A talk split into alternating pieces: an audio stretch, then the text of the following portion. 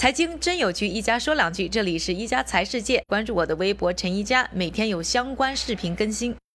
上海的 Costco 开业当天呢，就停业的消息登上了热搜。上海人民的热情可能成为这个国际品牌有史以来最大的尴尬。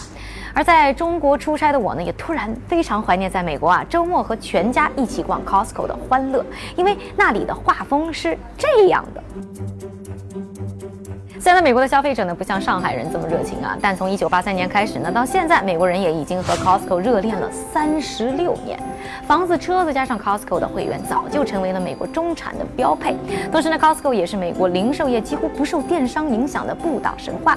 Costco 在全球十二个国家和地区拥有七百七十六个门店，上个财年的营业额呢达到了一千四百一十五点七六亿美元，在二零一七年福布斯全球零售商排行榜上呢排名第七，全球的付费用户呢已经超过九千四百万。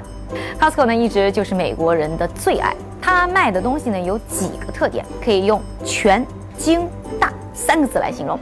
全呢是说它的商品全，从婴儿食品、钻戒、手机、婚纱到健康保险、房屋贷款、加油，甚至到棺材，从你出生到死亡，所有需要买的东西不能通过 Costco 买到。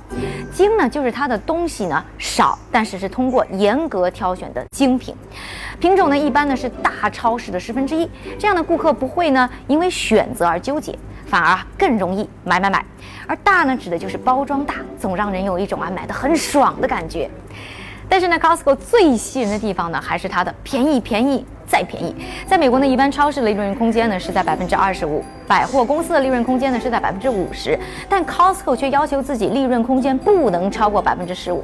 再加上呢，Costco 卖的品种少，但是包装又大，所以每个产品的进货量都是巨大的，所以 Costco 呢总是能拿到比市场便宜的多的批发价，造成呢最后呢 Costco 的价格和市场相比能低上百分之三十。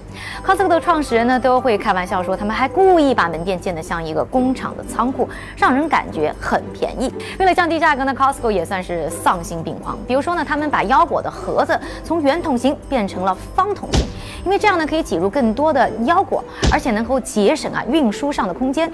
据说就这么一个小小的改变呢，帮他们每年省下了四百趟卡车的货运量。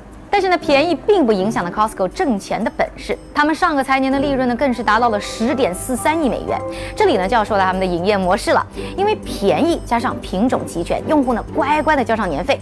在美国呢，一年的会员费呢是六十或者一百二十刀。九千四百万的付费用户，每年光是这个会员费呢，就能收入百亿美元。就算是卖产品，利润不太挣钱，单单就这个会员费啊，Costco 也算是赚翻了。